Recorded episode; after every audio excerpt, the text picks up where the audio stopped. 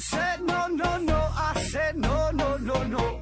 You say take me home, I said no, Perignon. You said no no no, I said no no no no, no no no no.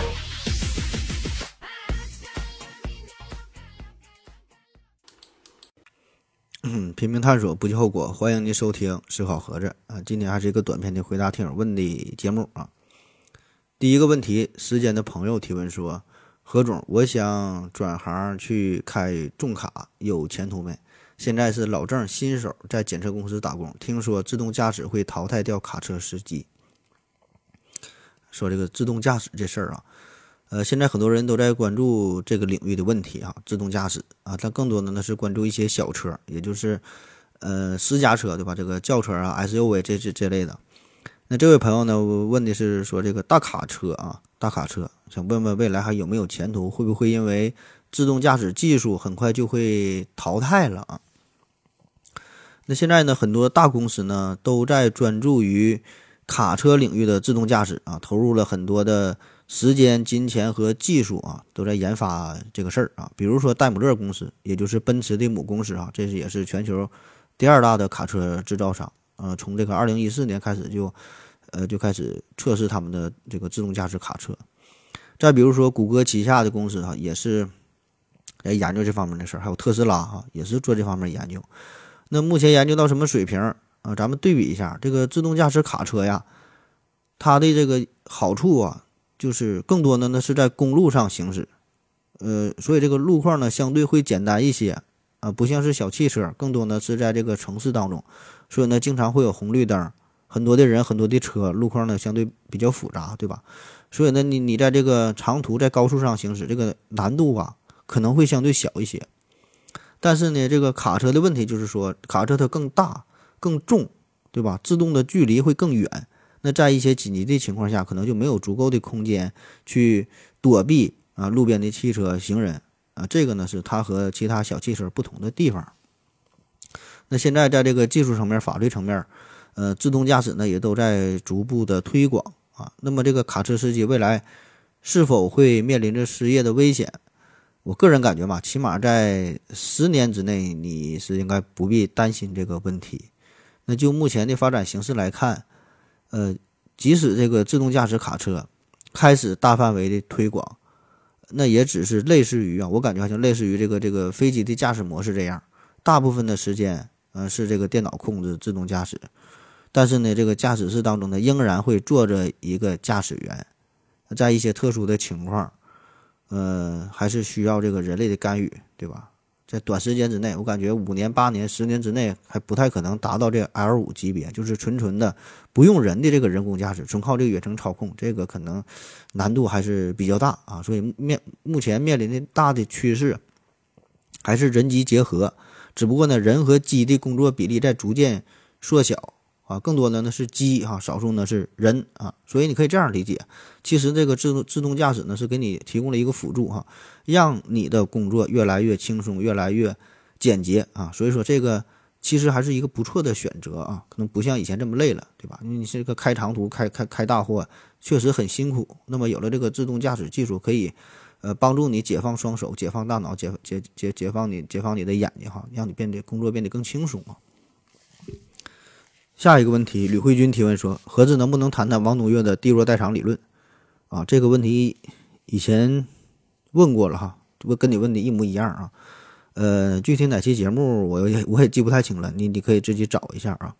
地弱代偿这个事儿啊，嗯，这个我简单回答你一下，就是你说的这个王东岳和他的地弱代偿理论啊，我确实是听过这个词儿，但具体咋回事呢？是真心不太懂。啊，也不想去整懂啊，也不想去研究，因为看书这事儿吧，我还是比较固执啊，非常固执啊，就不一定正确，但非常固执。特别是看哲学这方面的书，就是如果能看死人的，尽量就不看活人的。嗯，不知道你理解没啊？就是你有那功夫，我觉得不如看看康德、尼采、罗素啊、黑格尔、叔本华、笛卡尔、维特根斯坦之类的哈。我觉得呢，收获可能会更大一些啊。当然，我这个观点是非常。非常片面，甚至非常错误，对吧？因为你你没有调查，你没有发言权啊，你你你也没比较过，很可能这个就是咱东方的一个哲学大师，对吧？集大成者哈，甚至说超过了之前所有的哲学家，有这种可能性啊。当然，这种可能性并不太大啊。下一个问题，博轩八六三三提问说，呃，请问我从扬州憋尿到济南，这样算不算南水北调啊？求何子老师回答。这应应应该应该算吧？从这个地理的角度来说，应该是算。那么你从这个塔里木盆地憋个屁不放，一直憋到上海，你这个就算就算这个西气东输了。下一个问题啊，海塔问你说，何子老师吃了安眠药和泻药会不会边睡边拉？啊，这个取决于药物效果呗。如果药物效果非常好的话，我估计差不多啊。这个实践出真知，您可以试一下哈。反正我是没有这方面的经验，我这个睡觉和拉屎都不成问题啊。下一个问题还是他提问的，说玉帝住在平流层还是对流层？雷公电母使用的是直流电还是交流电？求何子老师回答。啊，他问你这几个都是非常典型的网络上的几个梗哈。但是既然问了，咱就是专业的回答一下。这个算是一个知乎上的老问题，说这个玉帝住在哪个层啊？这个中国的神仙和外国的神仙呢，这飞行的方式不一样。你仔细看一下，仔细回想一下，咱们的神仙呢都是站着飞，或者说是上下飞啊。你看这个《西游记》里边，孙猴子经常是脚踩这个筋斗云上下飞，和和别的神仙聊天的时候，俩人都是站着在云上边站着聊天。那外国的神仙，也就是外国的超人呗，对吧？他们都是横着飞，胳膊往前一伸，哈，一后边一个小披风，他横着飞。那为啥一个横着飞，一个竖着飞？这就是因为这个神仙和超人呢，他住在大气层当当中不同的层次啊。这个大气层从内向外，也就是从离地球最近、离地面最近的，这叫对流层；再往上呢是平流层；再往外呢是臭氧层，然后是中间层、热层，呃，散逸层和这个再往外就就这个这个星际空间了，从内到外。那外国的神仙这帮超人啊，他们呢横着飞，这个就像咱坐飞机一样，它呢都是处于平流层啊。这个这个层它大约是在呃一万米高空的坐飞机的时候嘛，一般是九千米飞到九千米。一万米这么高，那平流层平流层这个空气啊，它都是水平运动的，所以那飞机在这个里边，在这层面飞啊，它相对比较平稳啊。外国的神仙超人呢，也是在这层飞啊，横着的。那咱的神神仙哈有两种，一种是一些小仙啊，这些小仙呢是住在这个对流层，就离地球最近的这个层面，空气呢是上下运动的，垂直运动，对吧？你看《西游记》里边，咱抬老百姓抬头一看，经常能看着这个神仙显灵，就离地面比较近啊，这这个这个对流层里边。而这个竖着飞这个神仙就非常符合空气动力学这个结构嘛，上下的顺着这个劲儿啊，就减少阻力啊。这是一些小小神小仙。那真正的大仙儿哈，大神就是你说的玉帝这个级别的，他们呢是住在这个中间层啊，这就非常非常高了。那这个地方呢，气温随着高度的增加呢迅速降低，因为这一层呢几乎没有臭氧啊，然后氮氧这些气体呢所能直接吸收的波长。更短的这个太阳的辐射，大部分呢也都被上层的大气所吸收了，所以这个气温随着高度的增高而逐渐降低啊，所以呢有这个垂直对流的运动啊，这个叫做也叫做这个高空对流层。那玉皇大帝呢和一些这个位列仙班的大神大仙都是住在这一层，因为长期生活在垂直对流明显的高空对流层，所以呢他们就习惯了采取适应这一层面的飞行的这这这个这个模型哈，上下飞。那如果呢需要下凡处理一些事务，就到这个地面，那你就得从上到下。那当然，在这个过程当中呢，会呃穿越这个平流层啊，在在在这时候呢会遇到一些阻力啊啊，当然影响并不大，最多呢只是偏航而已。啊，因为穿越这个平流层的时间也是相对比较短，飞得非常快嘛，对吧？因为这个时候还没等减速呢，嗖一下就过去了，影响不太大。然后到了较低的对流层呢，又恢复到了良好的。这个气动构型啊，还是上下飞啊？这个这个它就非常熟练了啊。第二个问题说，这个雷公电母用的是直流电还是交流电啊？我觉得这是直流电呗，因为这个雷公他他是一个直男啊。下一个问题啊，还是他提问的，说何子老师，呃，电鳗电电鳗会被电鳗的电电死吗？啊，这也是网上的一个梗哈。嗯，这个它是不会电死的啊。这个电鳗放电啊，电鳗放电。瞬间放的这个电呢，可以达到七百多伏、八百多伏啊！你这这个电量要是电人的话呢，都得被电死啊，非常致命。那么这个这个这个电鳗哈，它为了控制好这个放电的能力，它首先呢就得保护好自己，它自己的身体呢要是有一个绝对的保护性，它是一个绝缘体才行。所以呢，别的电鳗电这个电鳗啊，是不会把这个电鳗给电死的，因为它是身体它是绝缘的啊。下一个问题，农药过期了还有毒吗？啊，这农药过期了，农药一般就是杀虫剂啊、除草剂啊这类东西啊，范围很广。那么农药过期了，啥叫过期了？主要呢就是指它的这个有效成分减少了、分解了啊。但是说它还有没有毒啊？这个事儿不好说啊，毒性它不一定减小。有可能会因为内部的一些化学变化、一些反应啊，导致它的毒性增强了啊。当然，也有可能是呃减少了啊。这个你得看是具体哪一种农药啊。这这个不同的农药，这个发生的变化也是不一样的。下一个问题，被门夹过的核桃还能补脑吗？这当然还能补脑了，补过的脑子也跟被门夹了似的呗。下一个问题，生蚝煮熟了还能叫生蚝吗？啊，这个问题比较复杂了啊，这个你可以问问回到二零四九的刘院长，他家在海边啊，经常吃海蛎子啊，不知道他们管这东西怎么叫啊。下一个问题，鸟为什么长翅膀？呃，鸟为什么长翅膀？这个从专业的生物进化的角度来说吧，其实原来世界上有很多种类型的鸟，有一些鸟有翅膀，有一些鸟确实它没有翅膀，但是因为它没有翅膀，所以它飞行的时候。这些鸟很容易就从天上掉下来，掉下来就摔死了啊！最后留下来的就是这些有翅膀的。下一个问题，榨汁机榨榨汁机，榨汁机会不会被榨汁机榨成汁儿啊？这这个我还真就没太做过这个实验哈。你可以买一大一小两个榨汁机扔里边榨一下试试啊，你别整爆炸了。下一个问题，毒蛇毒毒蛇，毒蛇会不会被毒蛇毒死啊？嗯，这个事儿吧，你要。深究起来吧，这还真就比较复杂！你得先了解一下这个蛇毒是什么东西。这个蛇毒啊，主要是储存在这个毒蛇的毒腺里边。那当它攻击猎物的时候呢，通过这个毒牙注入到猎物体内。这个蛇毒当中主要的成分呢是这个镀锌蛋白，还有一些什么多肽呀、氨基酸呐等等哈，其他一些什么成分。那几乎所有这个这个蛇毒啊，都是破坏神经系统和这个血液系统啊。所以一旦这个被毒蛇咬了之后，呃，猎物的生还的机会并不大哈。那么说这个毒蛇毒毒蛇哈，会不会这个被这个蛇毒所毒死？这分两种情况啊。如果是在野外的情况吧，一般这个毒蛇呢，它不会咬自己的同类，因为它毒蛇分很多种类型，对吧？自己同类之间，它们一般是不咬啊，就很少这种自相残杀的情况。而呢，对于当地具有食蛇性的蛇类来说，就是这个蛇它吃别的蛇不同种类啊。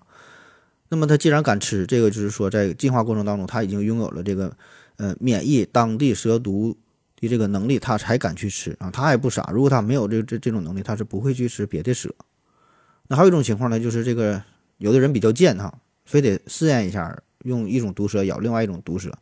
那么这种情况下，如果不是同类的毒蛇当毒蛇互互互相互相撕咬的话啊，还真就有可能，嗯。会被毒死啊，因为它不同类的啊，会有这种有这种可能啊。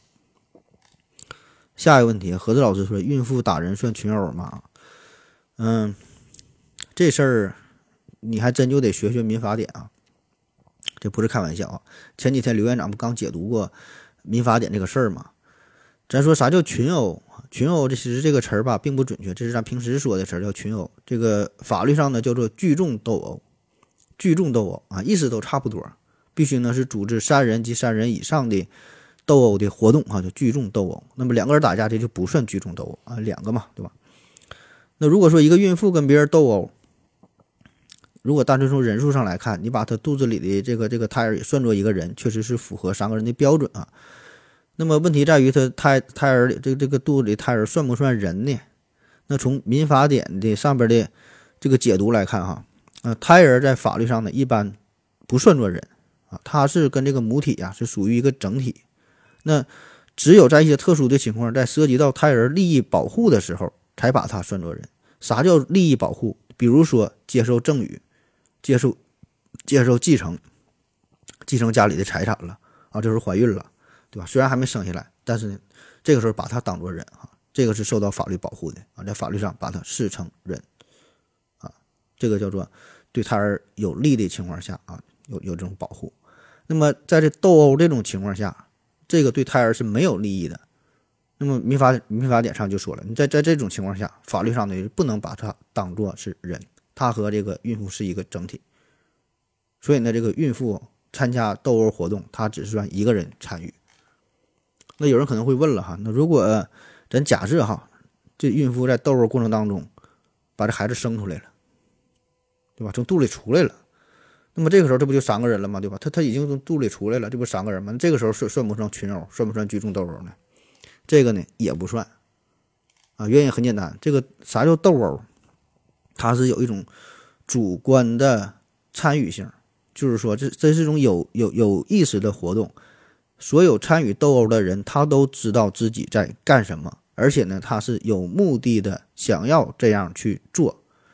如果这个人在场，但是他没有想要参与斗殴的意识，或者他根本就不具备通过行动或语言表达自己意志的能力，那么这就不算作参与斗殴的人。就比如说哈，张三有一天想要跟别人打架哈，想要参与斗殴活动。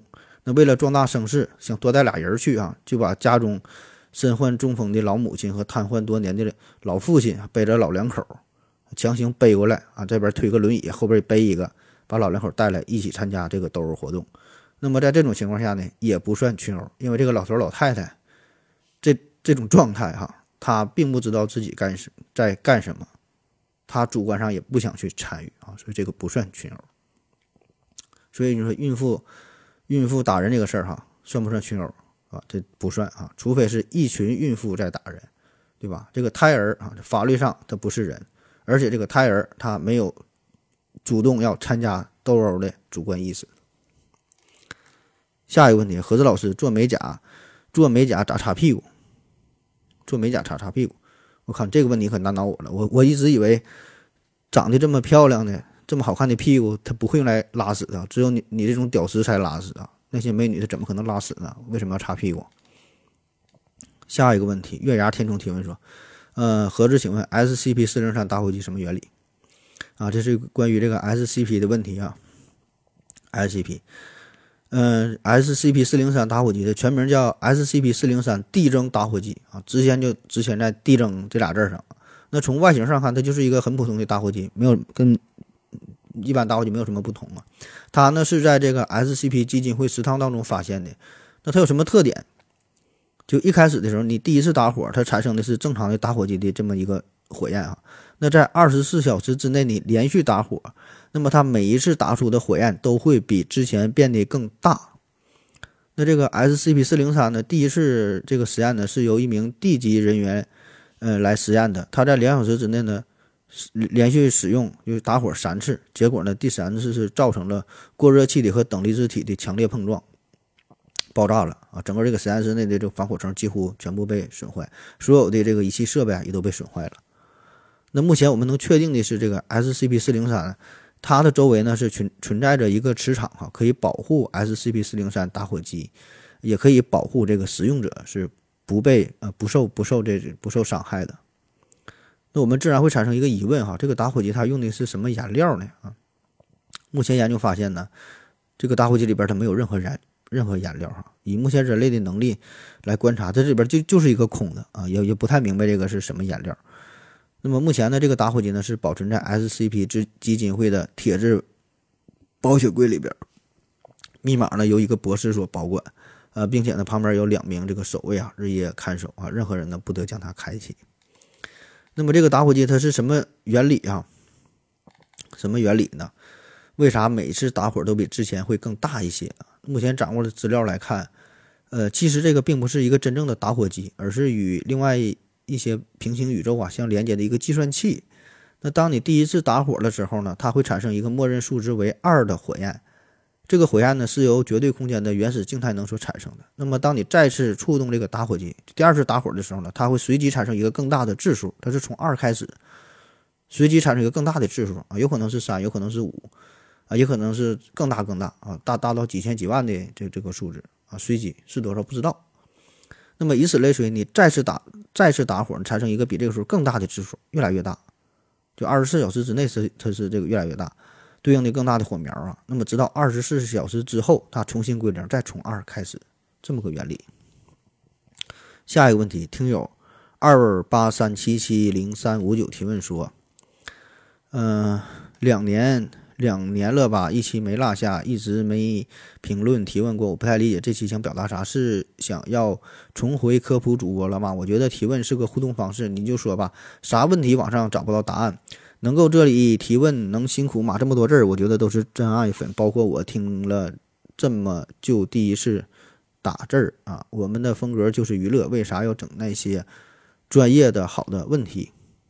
啊，首先也是感谢这位听友的留言哈，就针对于之前咱那期节目说如何提一个好问题，呃，那个节目里边我说了哈，就是你可以随意提问哈，任何问题，你是什么娱乐呀，是专业的、感情啊，什么类的问题都可以，咱不做任何限制啊。但是我只是温馨提示一下，就是有一些我觉得好的问题。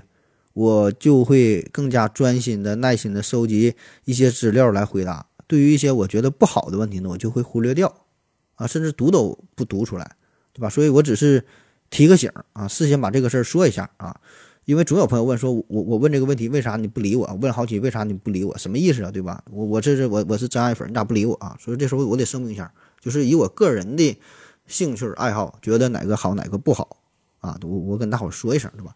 当然，你可以完全不在意这个事儿，因为有些朋友就是想留言，就是想提问，并不指望我能去我能够回答这个问题，是吧？他就想问一下，你理不理我不管啊，我问完就完事儿了，对吧？所以说，我只是说个人一点小建议，绝不强求，就是你 愿意问啥问啥，愿意问啥问啥，愿意说啥说啥，这个是您的权利哈，绝不强求啊，一一点一点强求的意思也没有，只是说一下我个人的一点小想法。啊，毕竟这是一个互动的环节，对吧？所以咱把这个事儿呢说清楚啊。下一个问题，值得信赖提问说：何总，美国又要发钱了，借债发钱，可惜我们只能流口水。美国都欠了这么多钱了，还使劲发钱，后面呢能还钱吗？会不会拿中国债务发钱呢？比如限制中国账号美债交易？这个问题没问太懂啊，我大概理解，可能就是你问这个美国自己随便印钱这个事儿啊。这个事儿呢，得从，呃，布雷顿森林体系说起吧。那在第二次世界大战快要结束的时候，呃，美国、英国这两国政府啊，出于本国利益的考虑，就开始酝酿哈，想要构思设计一个战后的国际货币体系。那在一九四四年的七月份，呃，西方主要国家这个代表在联合国国际货币金融会议上就确立了一个全新的国际货币体系。啊，因为这个会议是在美国新罕布什尔州的布雷顿森林所举行的，所以呢称为布雷顿森林体系。啊，这个体系这个内容具体的要求哈非常多啊，我就说两个重点啊。第一个呢就是说这个美元和黄金直接挂钩啊，这说这个三十五美元兑换一样是黄金，所以呢这个美元又称为美金呐，这个美元和黄金的价值是一样的，等同的啊。然后成员国的货币呢与这个美元进行挂挂钩进行兑换，呃，这个汇价呢允许有一个小幅度的波动，但是短期内呢要保持一个相对比较平稳的状态，不能差太多。也就是说，这个美国它作为主导，它有多少黄金，它就可以印出多少美元，然后别的国家呢再用自己的货币、自己国家的钱再跟这个美元进行兑换，这样就方便进行国际上的经济往来、货币的交换，对吧？以这个作为标准。第二呢，就是成立的这个国际金融机构啊，包括这个呃国际货币基金组织和这个世界银行，啊，这这两个组织呢，主要就是为了控制这个汇价，然后呢，对这个呃战后啊进行一些援助支持啊。那么依靠着这个二战，美国呢在政治和经济上是迅速的崛起，成为了世界上唯一的超级大国。美元呢也是替代了黄金，成为了世界货币哈，进行这个国际兑换。但是呢，布雷顿森林体系从它诞生之日起，也就注定了它必然要走向灭亡，因为世界上的这个黄金储备，这个是基本不变的，对吧？它就是这么多，你再怎么去挖，它也不可能说的上下波动太大。可是呢，整个世界的经济是不断的发展，那么如果说美国真的是严格的按照自己的黄金储备来发行美元的话，那它并不会发行太多，因为它就这么多黄金嘛，对吧？所以这个世界上它必然会闹美元荒，也就也就是说这个钱是不够用的，因为经济在发展，对吧？整个整个文明、整个经济是不断发展，那钱就这么多，钱就不够用了，对吧？一共就这么多黄金，就这么多美元。所以随着经济的发展，需要更多的钱，就得多印点美元啊，这就产生了矛盾，对吧？你美元一多了，印的多了，不能与这个黄金挂上钩了。理论上，这个三十五美元它就不能不再兑换的一样是黄金。所以当时很多国家有意识到了这个问题，就开始大量的用美元兑换黄金，然后把这个黄金运回到自己的国家。因为黄金在手，这个心中才才才才才感到非常非常稳妥，对吧？你拿着美元，毕竟它是一张纸。所以这个美国的这个黄金储备，从二战后最巅峰的大约两万吨储备，下降到了后来这个呃八千吨左右啊，维持这个水平。那最终呢，在一九七三年，布雷顿森林体系呢就倒塌了，黄金与美美元脱钩。啊，然后有人说这美国耍无赖，对吧？这个就是之前说美元跟黄金挂钩，对吧？这这非常坚挺。你现在美元黄金脱钩了，你可以自己随便多印美元了。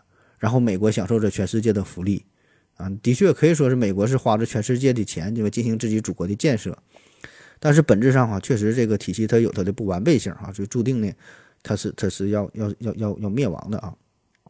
那么现在说这个美元不再与黄金挂钩，那么美国它美元仍然是世界最坚挺的、最重要的国际货币啊。然后就回答你这个问题说，那么美元现在它真的就可以随便去印吗？对吧？